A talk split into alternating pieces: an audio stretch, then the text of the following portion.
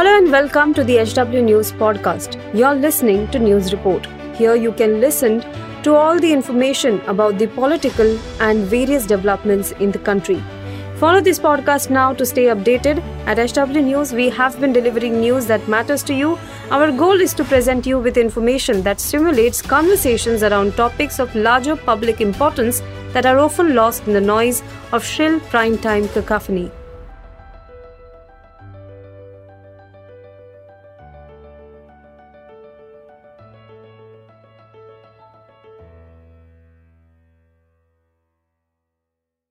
नमस्कार दोस्तों, आप देख रहे हैं एच डब्ल्यू न्यूज़ और मेरा नाम है सोनू कनौजिया। कर्नाटक में बीजेपी को करारी हार मिलने के बाद से ही लगातार बीजेपी के दक्षिण भारत से आउट होने की बात कही जा रही है। कहा यह भी जा रहा है कि इस हार के बाद बीजेपी का पतन शुरू हो जाएगा। लेकिन अंतर्राष्ट्रीय मीडिया बीजेपी की इस हार पर क्या कह रही है यह हम आपको इस खबर में बताएँगे। लेकिन उसके पहले मेरी आपसे अपील है कि आप इस वीडियो को बड़े पैमाने पर शेयर करें और साथ ही इस मामले पर अपनी राय हमें ज़रूर साझा करें। सबसे पहले बात करेंगे अमेरिकी अखबार दी न्यूयॉर्क टाइम्स की। न्यूयॉर्क टाइम्स ने इसको लेकर एक खबर प्रकाशित की है और उसका हेडलाइंस उन्होंने दिया है कि दक्षिण भारत में मोदी की पार्टी की हार से उनके विपक्षियों को मिली ताकत। इस खबर में न्यूयॉर्क टाइम्स ने लिखा है कि प्रधानमंत्री नरेंद्र मोदी की सत्ताधारी पार्टी को कर्नाटक में हार मिली है। इस चुनाव परिणाम से अगले साल होने वाले लोकसभा चुनाव से पहले विपक्ष को एक बूस्ट मिला है। करीब साढ़े छह करोड़ की आबादी वाला कर्नाटक दक्षिण भारत का एकमात्र राज्य है, जहाँ मोदी की हिंदू राष्ट्रवादी पार्टी सत्ता में थी। उत्तर भारत में मोदी की मज़बूत पकड़ के मुकाबले देश के इस हिस्से में पार्टी की विचारधारा को कम स्वीकार्यता मिली है। राज्य में आखिरी चरण के चुनाव प्रचार के दौरान पीएम मोदी ने खुद को रैलियों में झोंक दिया था। उन्होंने राज्य में करीब 20 रैलियाँ की थी। कई रैलियों के दौरान खुली कार में मौजूद मोदी पर उनके समर्थकों ने फूल भी बरसाए थे। इसके अलावा बात करेंगे अमेरिका के एक और अखबार, दी वॉशिंगटन पोस्ट की। वॉशिंगटन पोस्ट ने भी इसको लेकर एक आर्टिकल पब्लिश किया है। उन्होंने अपने आर्टिकल में हेडलाइन दिया है कि आम चुनाव से पहले मोदी की हिंदू राष्ट्रवादी पार्टी की कर्नाटक के महत्वपूर्ण चुनाव में हार हुई।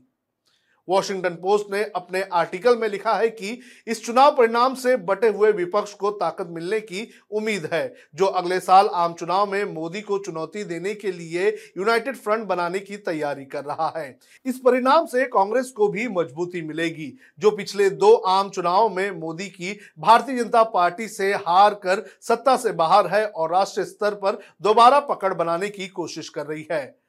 पोस्ट ने आगे अपने आर्टिकल में लिखा कि पिछले दो सालों से मोदी की पार्टी कर्नाटक में अपनी पकड़ मज़बूत करने की कोशिश कर रही थी, जहाँ बीजेपी नेताओं और उसके समर्थकों द्वारा लड़कियों को हिजाब पहनने से रोकने के बाद बहुसंख्यक हिंदू और अल्पसंख्यक मुसलमानों के बीच सांप्रदायिक ध्रुवीकरण गहरा हो गया था। वॉशिंगटन पोस्ट ने अपने आर्टिकल में आगे लिखा कि शुरुआत में मोदी की पार्टी ने विकास का वादा किया था और सामाजिक कल्याण की योजनाओं से वोटरों को खींचने की कोशिश की थी। हालाँकि चुनाव के करीब आते आते पार्टी हिंदू राष्ट्रवाद की ओर मुड़ गई, जो बीजेपी अक्सर चुनाव प्रचार में करती है।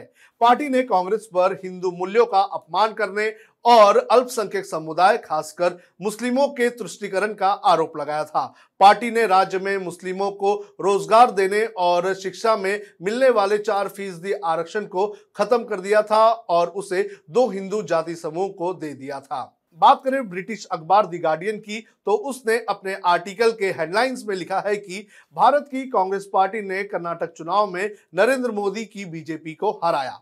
गार्डियन ने अपने आर्टिकल में लिखा कि बीजेपी ने भारी भरकम चुनाव प्रचार किया 9000 से ज़्यादा रैलियाँ की, लेकिन ये सब और मोदी की लोकप्रियता, राज्य की बीजेपी सरकार पर लगे भ्रष्टाचार के आरोपों को हटाने, महँगाई और बेरोजगारी जैसे मुद्दे से निपटने के लिए काफ़ी नहीं थे। बड़े नेताओं को टिकट नहीं मिलने के बाद राज्य की प्रभावी लिंगायत समुदाय ने भी पार्टी से समर्थन वापस ले लिया था। इस समुदाय को बीजेपी का सबसे बड़ा सपोर्टर माना जाता था। वही बात करें पाकिस्तानी अखबार डॉन की तो उसने लिखा है कि भारत के महत्वपूर्ण राज्य में बीजेपी सत्ता से बाहर। अपने आर्टिकल में डॉन ने लिखा कि भारत की कांग्रेस पार्टी ने शनिवार को महत्वपूर्ण राज्य कर्नाटक में से बीजेपी को हरा दिया। इससे प्रधानमंत्री नरेंद्र मोदी की दक्षिणी राज्यों में हिंदू राष्ट्रवाद को फैलाने की उम्मीदों को झटका लगा है। बीजेपी ने साल 2019 में दल बदल के ज़रिए कांग्रेस की कमज़ोर गठबंधन सरकार से सत्ता हथिया ली थी। अखबार ने आगे लिखा कि इस जीत के बावजूद कांग्रेस की मुश्किलें खत्म नहीं हुई है। पार्टी को मुख्यमंत्री पद के दो मज़बूत उम्मीदवारों में से एक को चुनना है। रिपोर्ट्स के हवाले से लिखा गया कि पाँच साल के कार्यकाल में सिद्धारमैया और डी के शिव कुमार को आधे आधे समय के लिए ज़िम्मेदारी दी जा सकती है। वही बात करें बांग्लादेश के प्रमुख अखबार द डेली स्टार की तो उसने अपने खबर को टाइटल दिया है कि कांग्रेस ने कर्नाटक में बीजेपी को सत्ता से बाहर किया। डेली स्टार ने अपनी रिपोर्ट में लिखा कि कर्नाटक का चुनाव प्रचार काफ़ी चार्ज रहा, जिसमें धर्म, भ्रष्टाचार और मुस्लिम आरक्षण खत्म करने जैसे मुद्दे हावी रहे। राज्य सरकार द्वारा अन्य पिछड़ा वर्ग मुसलमानों का आरक्षण खत्म करने और मुस्लिम छात्रों के हिजाब पहनने के मुद्दों पर खूब बहस हुई। अखबार ने पार्टी नेताओं के हवाले से लिखा कि भ्रष्टाचार और कांग्रेस की गारंटी के अलावा मुस्लिम वोट ने जीत में मदद की, जो राज्य में करीब तेरह फ़ीसदी है। वहीं चाइना के अखबार साउथ चाइना मॉर्निंग पोस्ट ने भी इसको लेकर एक खबर प्रकाशित की और उसका हेडलाइंस दिया, बाय बाय मोदी, सत्ताधारी बीजेपी आम चुनाव से पहले प्रमुख राज्य में सत्ता से बाहर। इसने अपनी खबर में लिखा कि पार्टी ने मोदी की रैलियों के साथ चुनाव प्रचार में हिंदुत्व की राजनीति की थी। मोदी ने अपनी एक रैली में विवादित नई फ़िल्म दी केरला स्टोरी की तारीफ़ की थी, जिसमें हिंदू महिलाओं के इस्लाम में धर्म परिवर्तन को बड़ा चढ़ा कर दिखाया गया था।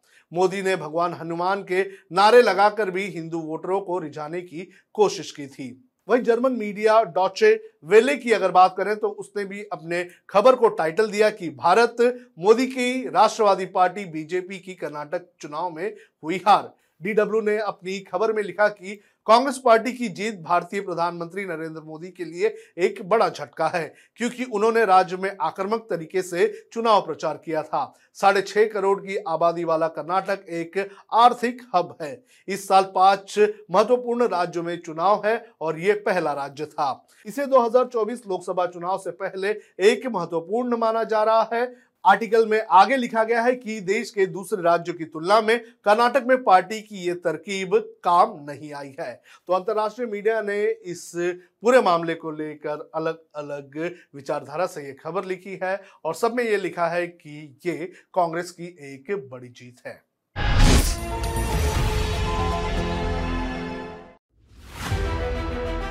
If you like this episode, please rate us with 5 stars right now. HW News podcasts are available on BingePods and all other audio platforms.